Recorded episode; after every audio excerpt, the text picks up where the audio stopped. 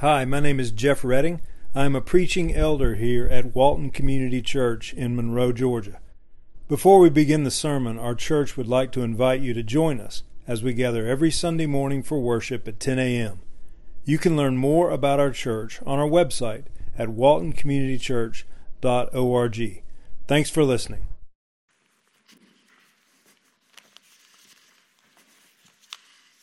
Thank you, George. Howdy, WCC. I tell you what, if you have your Bibles, turn with me to Hebrews chapter 6. Hebrews 6. And while we're turning there, Chris, thanks for doing Turn Your Eyes Upon Jesus. That was, we had a sweet little moment a little while ago. We sang that song at our wedding, and our wedding anniversary is coming up. So. Thank you, Chris. All right, we're continuing our sermon series through the book of Hebrews. Uh, today we're going to be looking at Hebrews chapter 6, verses 13 to 20. So this is the end of the chapter there. And I want to give you some context about where we are in this book. So this, this, these verses 13 to 20 is really the end of a detour that the writer to the Hebrews has taken. So uh, look, look, I'll tell you what, do this. Look back at Hebrews uh, 5, verse 9. Look at Hebrews 5, verse 9. And this is where he makes the detour. Okay, so in 5 9, look at 5 9 through 11. He's talking about Jesus, and he says, And being made perfect, he became the source of eternal salvation to all who obey him, being designated by God a high priest after the order of Melchizedek.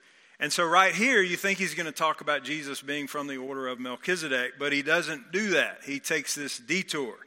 And he says in um, verse 11, he says, About this we have much to say, but it's hard to explain since you've become dull of hearing. So he's now from, from 511 all the way through the end of chapter 6, he's taking this detour to, to talk to them and give them these warnings. Okay? And so we're finishing up this kind of this detour about these warnings. In fact, you can see at the look at, at Hebrews 6, verse 20, you can see where he picks it up again. He talks about Jesus has gone as a forerunner on, on our behalf, having become a high priest forever after the order of Melchizedek. So he, then, then he picks it up. So next time I preach, we'll be looking at, at chapter 7, where he, talks about, uh, about Melchizedek, okay? So anyway, so we have right now we have this transition, and so in from verse we last time we looked at verse twelve, and when he transitions to, from 12 to 13, this is a transition because he's winding down the detour. He's going to go back to talking about Melchizedek. But in this transition, it's really an important transition because what he has been doing so far for this long passage, beginning in Hebrews 5:11 to 6:12, he's been talking about our responsibility as believers. He's been saying how we need to do things like grow up. So, one of my sermons was called Grow Up People, right? He's telling us our responsibility. We have a responsibility not to be lazy, but to grow up in spiritual maturity. We have a responsibility to listen to God and really hear His word. Uh, responsibility not to become careful, not to fall away from Christ, all right? So, he's talking about all this Christ- responsibility for us as believers, and he's doing that all the way through verse 12 here. Now, here's the thing, and this is the danger of, and he realizes this. This is, I'm so impressed with the writer to the Hebrews, just how wise he is. This is the thing, and it happens for any pastor, church, or anything. If you keep going down that path of emphasizing a Christian's responsibility, if you keep going down that path, it can lead to a number of problems. Because what you're doing is this is law. Law is telling believers, and law is good, right? But law is telling believers our responsibility. It's God commands us to do things. So, like, don't be lazy, grow up, don't be dull of hearing. That's law. But the danger is if you keep talking about the law over and over again, about what we're required to do, then it can do a number of things. A couple of them are this one, it can make us proud. It can make us proud because we think, yeah, I can do this. I got this. No, no problem. You know, so that's one issue. It can make us proud. The other issue, if you keep on talking about the law, is it can make us insecure. Because we can start asking these questions. Is it all up to me?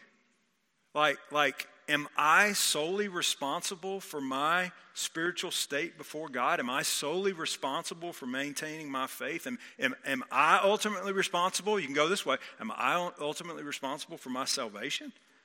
So if you keep stressing man's responsibility, then you start asking, where's God? Where's God in all this? Right? If it's all up to me and I can screw it up real easily and I can fall away from Christ, that's very scary. So that can cause people to feel insecure. Okay? That can cause people to be nervous about their relationship with God. Hey, if it's all up to me. And that can happen when you give people the law over and over again for a long period of time. So in Hebrews 6:13 the writer transitions. He still wants to, us to see that we have a responsibility. He's not going to shy away from the law. But the cool thing is now we get to the good stuff. This is the stuff what I love. This is gospel. Okay? Gospel is good news. That's what that word means. Gospel is good news.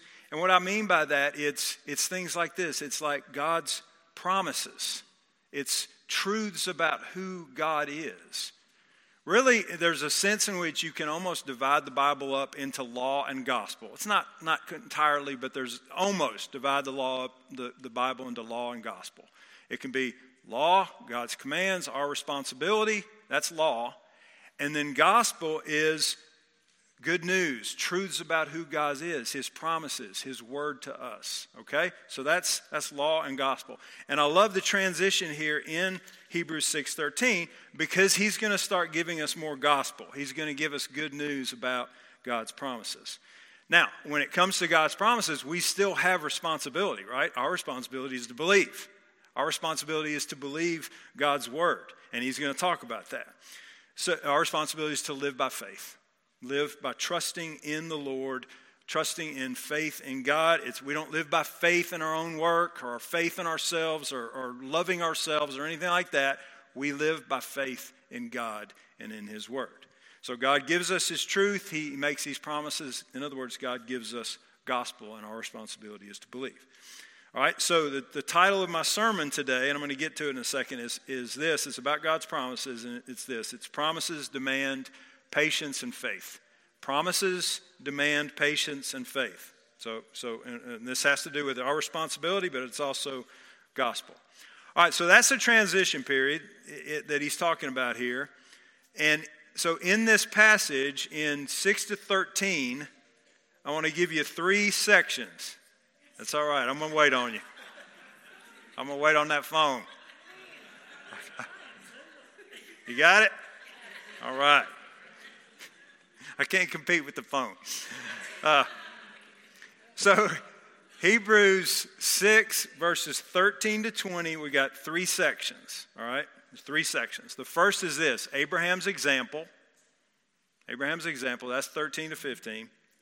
The second is God's oath, and that's 16 to 18, and I'll go through these again. That's God's oath. And then the third is our firm hope, and that's 19 to 20.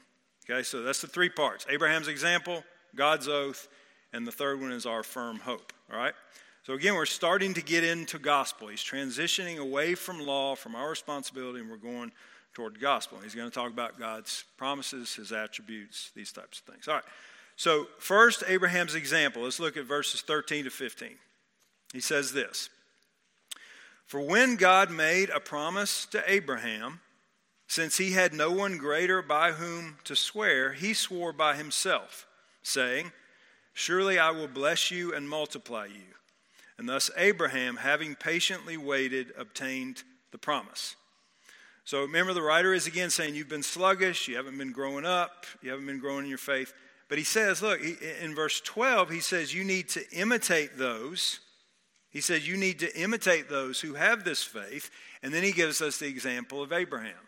Okay? So he says you need to imitate Abraham.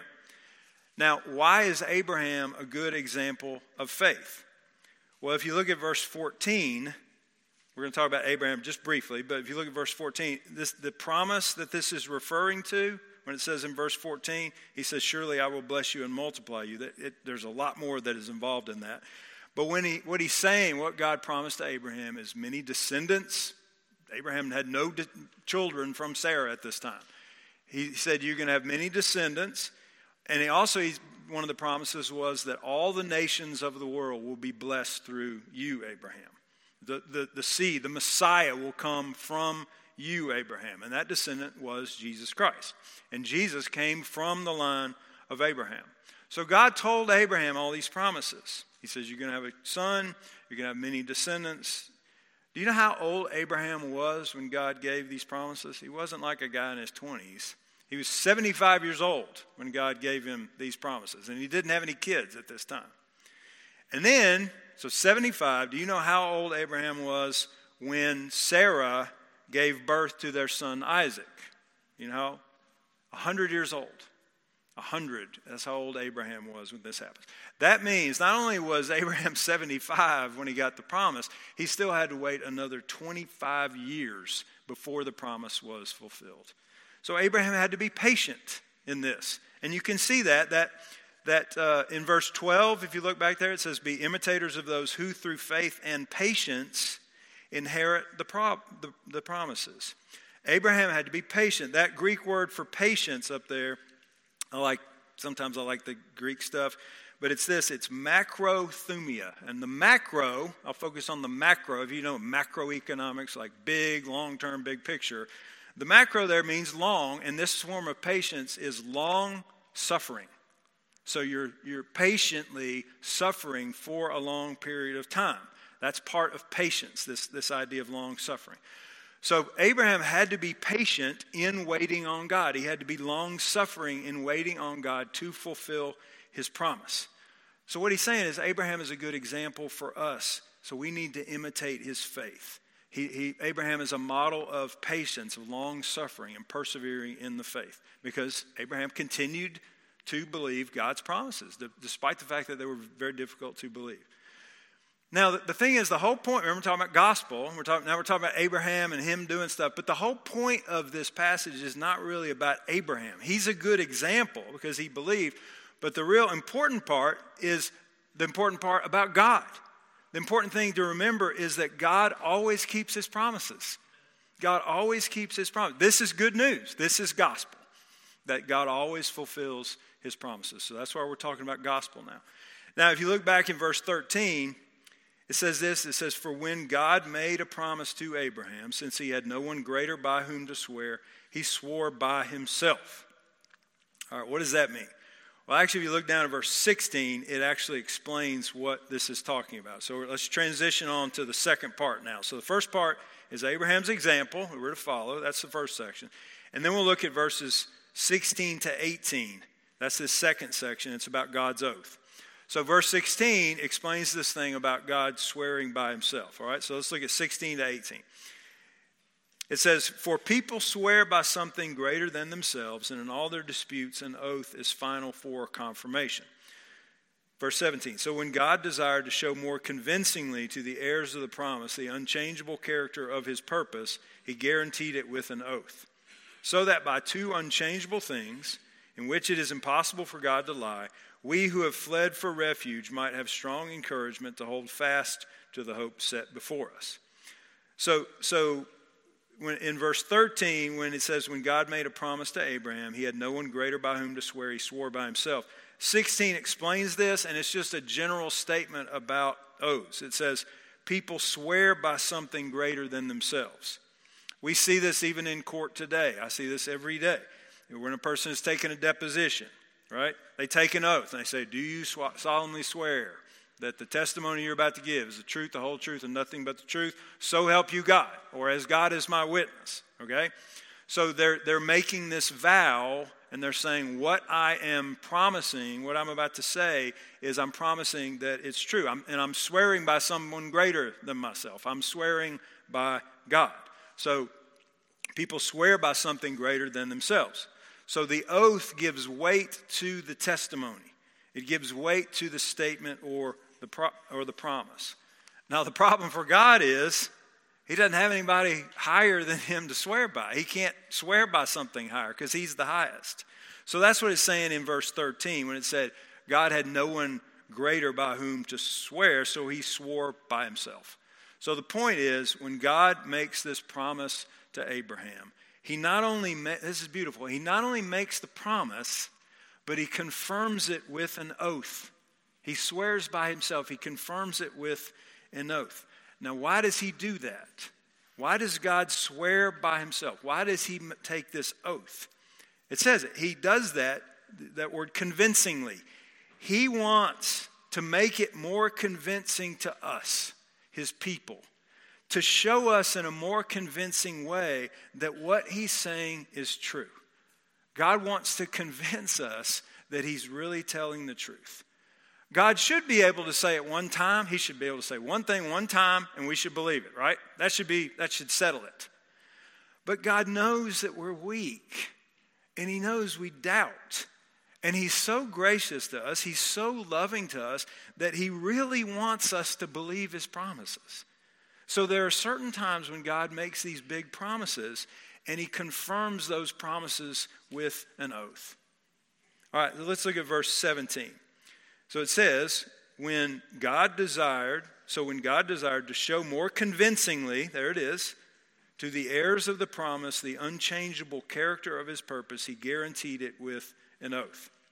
So that's what we've been saying. He wants to make his promises convincing to us. All right? Now look at the phrase heirs of the promise. Heirs of the promise. He says he, he desired to show more convincingly to the heirs of the promise the unchangeable character of his purpose. The, who are the heirs of the promise? He's talking about Abraham. Remember, he made a promise to Abraham. Who are the heirs of the promise? The heirs of the promise are us, his people. We are the heirs of that promise. We inherit, in other words, we inherit the promises to Abraham. Those promises to Abraham apply to us. We, we get to inherit that. Just like you inherit property if, if a relative dies or something, we inherit those promises from God. They apply to us. So God promised Abraham that he would have many descendants, and for those of us who have put our faith in Jesus, we are part of that promise. Right? We're, we're part of that family. We're heirs of Abraham. We're descendants of Abraham by faith.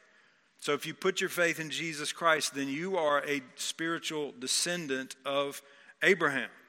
Now, most of us aren't Jewish people, right? We're, most of us are not Jewish people, so we're not having this genetic descendant from Abraham. But again, by faith, we are spiritual descendants of Abraham. So the promises of that went to Abraham, the promises of salvation, the promise that God would give him a heavenly city, these promises to Abraham, these come down to us. They apply to us. And he is our, Abraham is our spiritual father, our spiritual grandfather. You know the song? Father Abraham had many sons, you know, and I'm one of them, and so are you. So he is our spiritual father. We're all part of the same family. There's not, there's not an Old Testament family and a New Testament family. We're all part of the same family. We inherit these promises. All right, back in verse 17, it says, God desired to show more convincingly to the heirs of promise, us, the unchangeable character of his purpose, so he guaranteed it with an oath. So the bottom line is this God really wants us to believe what he says. He really does. He wants to convince us that what he says to us is true. He wants us to believe him.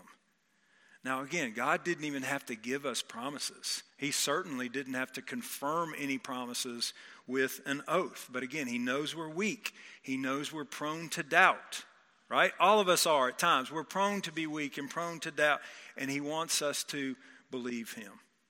All right, look at verse 18. It says, So that by two unchangeable things, in which it is impossible for God to lie, the two unchangeable things are the promise and the oath, okay? The promise and the. So that by two unchangeable things in which it is impossible for God to lie, we who have fled for refuge might have strong encouragement to hold fast, to hold fast to the hope set before us.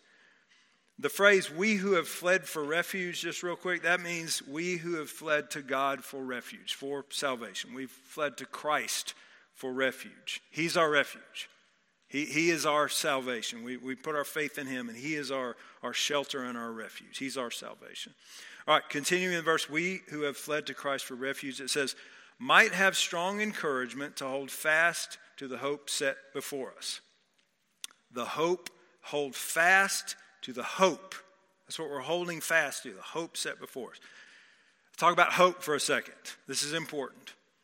Because when we think hope, a lot of times we think hopeful feelings, right? Like, like something is doubtful, we don't know really what's going to happen, but we have some hopeful feelings. We're not sure, but we kind of have maybe some hopeful feelings about this. That's not what hope means in the scriptures. Hope means this, and, and I want you to really get this because it's super encouraging to me. You may want to write it down, but hope means this hope is the confident expectation that the good things God promised are coming.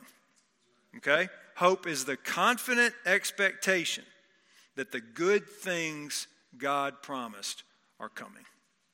So, verse 18 is saying God wants us to have a strong encouragement to hold fast to this hope set before us, this, to hold fast to this confident expectation that the good things God promised are really coming. He wants us to hold fast to that. Okay? And that is just huge for us as believers, and it, it's a constant challenge for us, isn't it? Now, notice this too. It says, the hope set before us. Set before us. The idea is this this hope, this confident expectation, it's before us. In other words, it's out in front of us, it, it's out there. It's not right here in my hand. The hope is set before us, it's, it's out in front of us. The good things are coming, they're coming, but they're not here yet. So, the ultimate hope for us, the ultimate confident expectation for us is heaven, is resurrection life to come. It's being in the unveiled presence of God, seeing the face of Jesus. That is set before us, but it's not right here, right now. It's set before us, right? It's out there. But, but we don't have it now, but we have this confident expectation that we're going to receive all that salvation, heaven, resurrection life to come, unveiled presence of Christ, all those things. And God is going to make that happen. Now, the question is, how do we hold on to this? It says we're supposed to hold fast onto this. Well, the way we hold on to it is through, remember Abraham's example, patience and faith. Long suffering patience and faith, just like Abraham did. That's how we hold fast to this hope long suffering patience and faith. It's not here yet, but we have faith that God is going to make it happen, just like Abraham did. All right, patience and faith. Now, this is important, and I'm, I'm trying to figure out how to say it. But think about this. Think about a promise. Okay, think about any promise. So, my example is going to be if a mom promises her kids ice cream this afternoon. Okay? Mom promises ice cream to their kids for this afternoon. So, mom says, I'm going to give you ice cream this afternoon. Now, now think about this with me. The promises, that promise that she gives, that actually places demands on those kids, right? The demands it places on the kids are patience and faith. Patience, because and this is the very nature of a promise, it demands patience and faith. I really want you to think about a promise. Promise demands patience and faith. Promise demands patience. Why? Because by definition, the thing promised is not here yet. The, the, the promised ice cream, the ice cream is promised, but it's not here yet. The kid doesn't have the ice cream. Mom's promised it, but it requires patience, right? Demands patience and faith. It's not here. So we have to be patient. I can't see it. The kids can't see it. When God makes a promise, I can't see this thing that He's, it's not here yet. So it requires us to have patience. And it demands faith, believing the promise, even though it's not here, even though I can't see it, but believing that the promise is true. So the kids, if mom is trustworthy, the kids should believe mom when she says she's going to give ice cream. So that's faith, that's believing, right? But, but especially think about the patience. Again, if mom promises ice cream to her kids, the, the, promise demands patience again because the ice cream is not right here, right now. It's somewhere out in the future. Again, it's the same when God makes promises to us. By definition, the things promised are not here, they're out in the future. So it requires us to have this long suffering patience. And for some of us, when we are suffering for a long period of time, it is very difficult to continue to have faith, right? It's very, very difficult. But God makes his promise. So we are to believe those promises. And sometimes, again, for there, it can be for a person a very long period of time. Just like Abraham, it can be a very long period of time before the promises are fulfilled. But he requires us to have this patience and this faith because we believe God is going, this hope, we believe God is going to bring these good things to us. Okay? So again, promises demand patience and faith. All right, let's look at verses 19 to 20. This is the last section. So the first section was Abraham's example. Second section was God's oath. And here's the third section our firm hope. We've already talked about hope for a little bit, but let's look at our firm hope. Verses 19 and 20. It says, And we have this, he's talking about hope, we have this as a sure and steadfast anchor of the soul. The writer uses the illustration of an anchor. He says, We have this hope as a sure and steadfast anchor of the soul, a hope that enters into the inner place behind the curtain. We'll talk about that. Behind the curtain, where Jesus has gone as a forerunner on our behalf, having become a high priest forever after the order of Melchizedek. And as I said, he's going to talk about Jesus being the high priest according to the order of Melchizedek. So in verse 19, he says, We have this. He's talking about hope. We have this hope out in front of us. So again, hope is this confident expectation that the good things God promised are coming. And he says, This is a hope. And he says, This hope is a sure and steady anchor of the soul. So he's saying that the hope is like an anchor. So think of an anchor that's attached to a boat, all right? So the anchor is this big, heavy hook, right? And it drops down from the boat. It's attached to the boat. So then it has this tether or, or chain or cable or whatever it is attached to the anchor. So the picture is the boat is up here on the surface of the water, and the anchor drops down. And then the anchor hooks onto something at the bottom of the lake or the ocean or whatever it is. Then the anchor has this cable or chain connected to the boat, which is on the surface. All right? So when the wind and waves are coming up on the surface where the boat is, the anchor is like this strong tether keeping that boat solid, stable. Okay? So when the winds and the waves, no matter what it is, that anchor allows that boat to be stable. Now, the only way the anchor is going to work, though, is if the, the anchor and the cable and everything's connected very strong, and if the construction of all this is good, right? It needs to be solid and steady. So, what he is saying is, and, and the anchor has to be hooked onto something solid. The anchor can't just be dragging along on sand or something, right? So, the writer is saying we have this hope, this confident expectation about God fulfilling his promises. This is the anchor, and this is the anchor to our soul. So it's like the boat is like the soul, okay? So we have this anchor, this cable or chain or whatever. It's firmly attached, it's sure and steadfast attached to our soul. And it's connected, and we'll talk about where it's connected. But what that means is when the winds and waves and storms and life come against our soul, we have this hope, this expectation about who God is. We have this as a steadying force to bring stability to us. We don't have to get tossed around. We can it doesn't mean that going through a storm is fun, right? Going through a storm is terrible, but we still don't get blown against the rocks and get destroyed. We have this stability, okay? Then it says, so, so we're thinking about the anchor being attached to our soul. Where's the other end? Well, it says it in verse 20.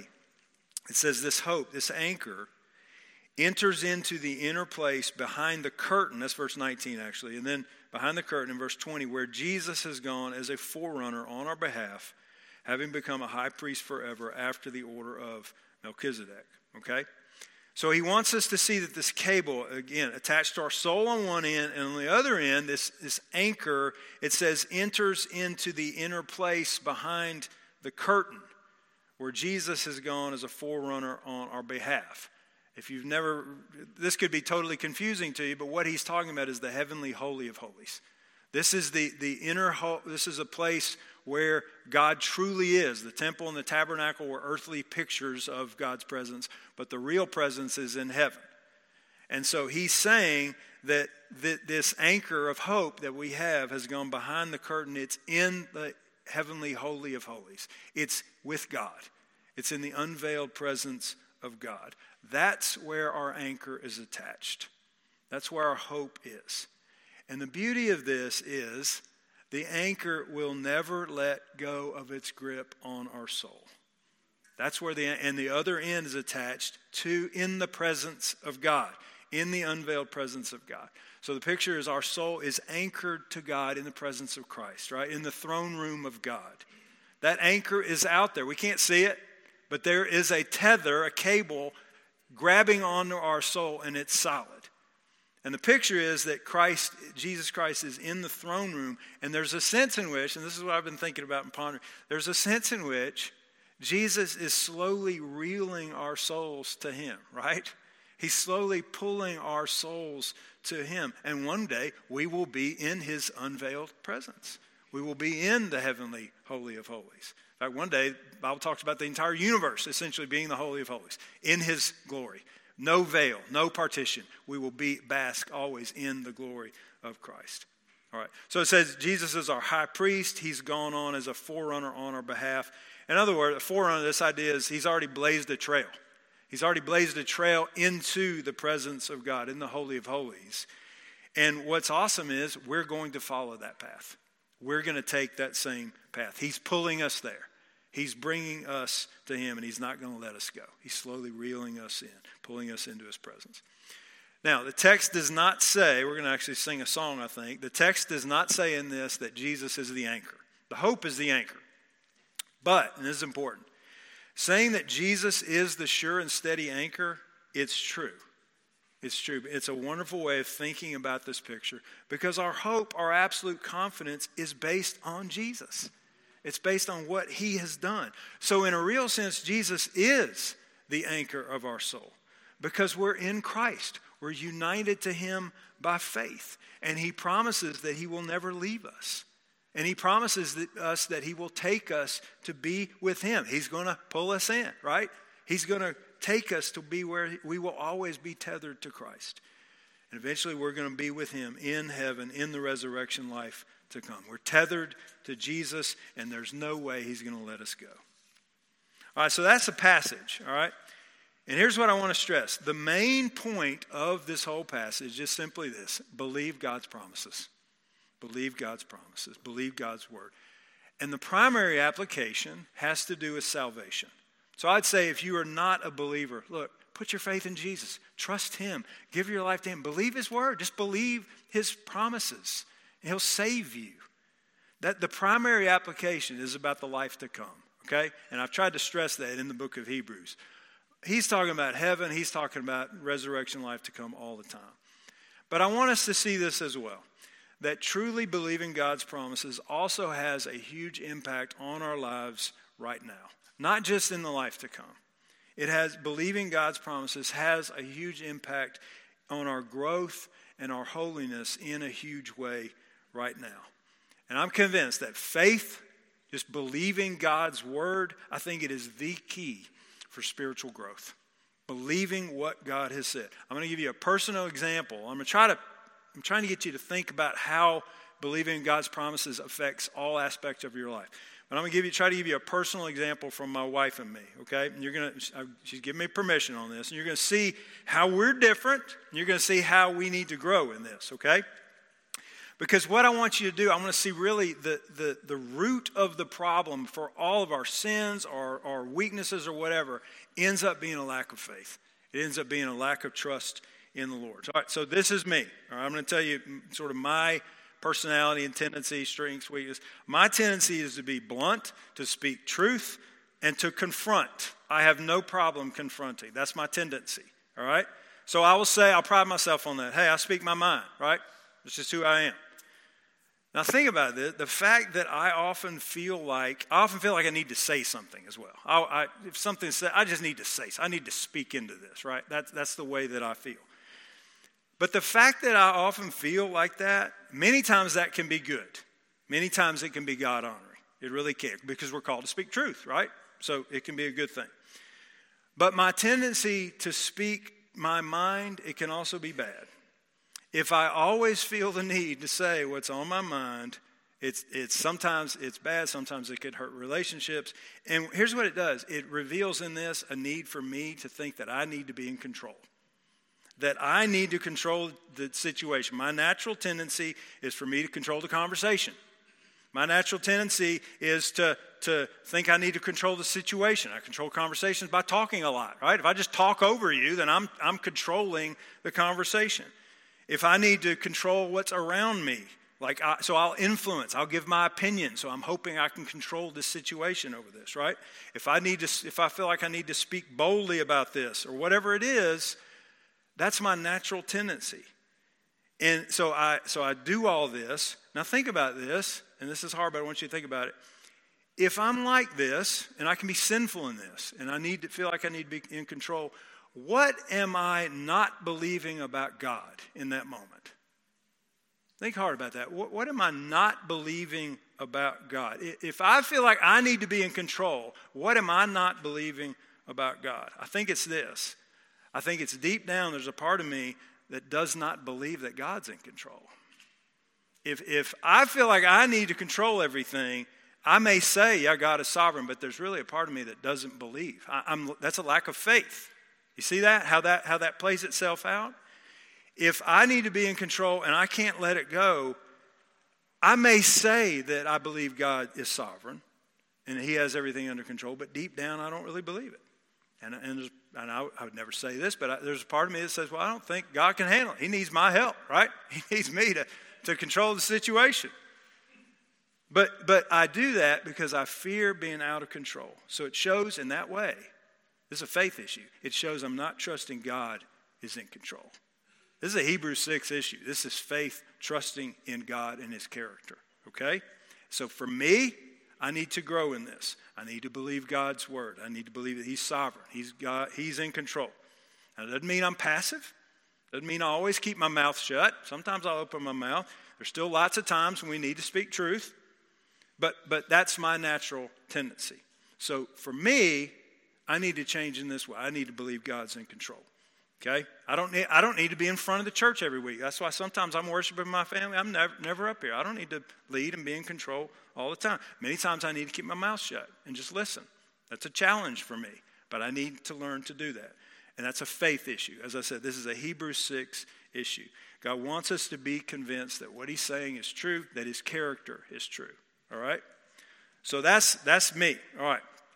Now, my wife is the exact opposite in this. Okay? My wife is on the other end of this. She is naturally a peacemaker. She's gentle. She's very gentle. She's naturally a kind of sweet person. She's a peacemaker. And it's beautiful to watch. God has gifted her in this. All right? But there's a, there's a downside to this. And you see it? There's a downside to peacemakers. And she recognizes this. There are times when she needs to confront. There are times when you peacemakers out there, there's a time when you need to confront. There's a time when you when she needs to speak truth, even if it's hard. Listen, if there is a friend or family member and their lives are headed down a path of destruction because of sin and, and foolishness, and you sit there and you're quiet and you say nothing, that's terrible. You see that? By saying nothing, you're actually harming that person. They may need you to speak truth to them. Now, it's easy for me to speak truth, but it's harder for her to do that. And there are times when a natural peacemaker needs to confront sin, but they don't want to do it. They don't want to offend, they don't want to cause hurt feelings. So, peacemakers will often sit by and they'll say nothing while a loved one destroys their life. That's terrible. So, for God, God, for you peacemakers, you need to take opportunities to take wise risks to step in and confront sin, right? For the people you love if I'm a peacemaker and I avoid confrontation, if that's happening, we're going to ask the question again what am I not believing about God? Or, or what lie am I believing in that? Here, here's one of them. The Bible calls it the fear of man. The fear of man.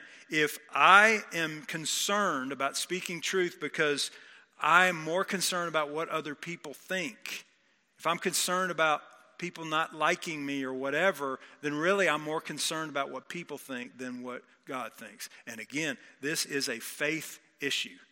This is, this is a Hebrews 6 issue. Because God has put us into situations where we need to speak truth, where we need to talk to family and friends, right? To, to have some guts and confront. But if I'm always more concerned about people thinking I'm a nice person or whatever, if I'm always concerned about that and fearing what other people think, if there's a title of a book, if people are big and God is small, that's a problem. Okay? So, again, this is a faith issue. It's believing God. It's believing He puts us into, He puts us all into situations where we can both be loving and gentle and where we can speak truth, right? Now, I could, give, I could give you millions of examples about this, but I would just ask you to think in your own life. Just ask the Lord where you need to grow in this. I want us to be people who believe God. That's the bottom line. I want us to be people who believe what God has said and who trust in His character and trust that He wants to use us in the lives of others. And I'll say this too we're all going to screw up. There are times when I say things that I shouldn't, there are times when I shouldn't say things that I say something. There are times we all mess up.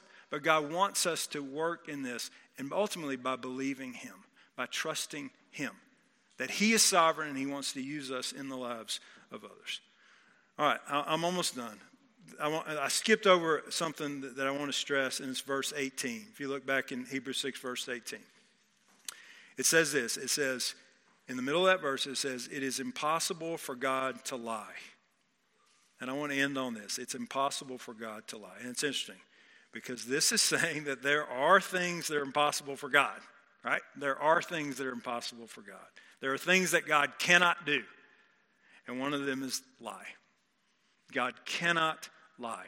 It's impossible for him to lie. He can't do it. He just can't do it. And it means if he says something, it's going to happen. And that means we need to believe it. When God says in Romans 8 28 that he's going to work all things out for the good of us, his people, when he says that, when he says he's going to work everything out for our good eventually, he can't lie. We have to believe that. When Jesus says he's going to prepare a place for us and he's going to take us to be with him, when he says that, he cannot lie. He can't lie. That means we need to believe it. When he says, when Jesus says, if you're worried or anxious, consider the lilies of the field, right? Consider the birds. God, your Father takes care of them. He's going to take care of you too. When he says that, he can't lie. It's true. And we are to believe it. The Lord's going to take care of us. Okay, so so WCC family, let's let's believe it. Let's encourage one another to believe God's word. Let's encourage one another to grow in our trust, in our confidence in God's promise, promises, because He can't lie. So, by, again, it takes patience and faith, but let's hold fast to God's promises. And when the storms of life come, when the hurricanes of life beat against your soul, you know what? That's okay. Because we have a sure and steady anchor, the Lord Jesus Christ. And that anchor is fixed in the Holy of Holies. And Jesus will never let us go. He's drawing us to Him, He's bringing us to Himself. And one day we will be there with Him in His unveiled presence. And we will behold our Lord Jesus face to face. So while we're here, let's believe Him. Let's trust Him because He can't lie. Amen. Amen. Let's pray. Our Father, our God, we love you. We praise you, Lord, for your goodness. Thank you for your word. Uh, thank you, Lord, that you can't lie. Everything you've said is true. You cannot lie.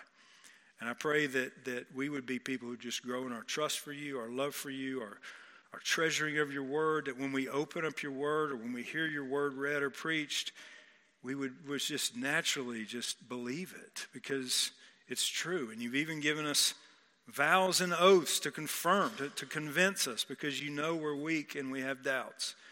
So thank you for your truth. Thank you that you care about us and you want us to believe. You're not trying to trick us. You want us to believe and you want us to flourish. And also, Lord, for I pray that each one of us would really look in areas of our lives where we realize we're honestly not trusting you in this issue. Maybe there's some area of sin. Maybe it's, it's we're finding some pleasure in something that we know is not good for our souls. And you've said, in your presence is fullness of joy. At your right hand are pleasures forevermore. So let us draw near to you to find that. Let's not be deceived. So help us, Lord, to just find areas where we realize we're, we're just not believing what you've said and we're believing wrong things about you. So help us in that. I know it's hard, Lord, but Holy Spirit, I pray that you'd work in people's hearts. Uh, we love you. I thank you for these folks here. I thank you for my precious church family. I pray for, for the folks here, for the folks who are not here. Grow us in our faith, Lord. Grow us in our holiness. Allow us to treasure you, Jesus, because you are our forerunner, and you're, you're gonna, we're going to be with you forever. So we love you and praise you. We pray this in Jesus' name. Amen. It's now the time.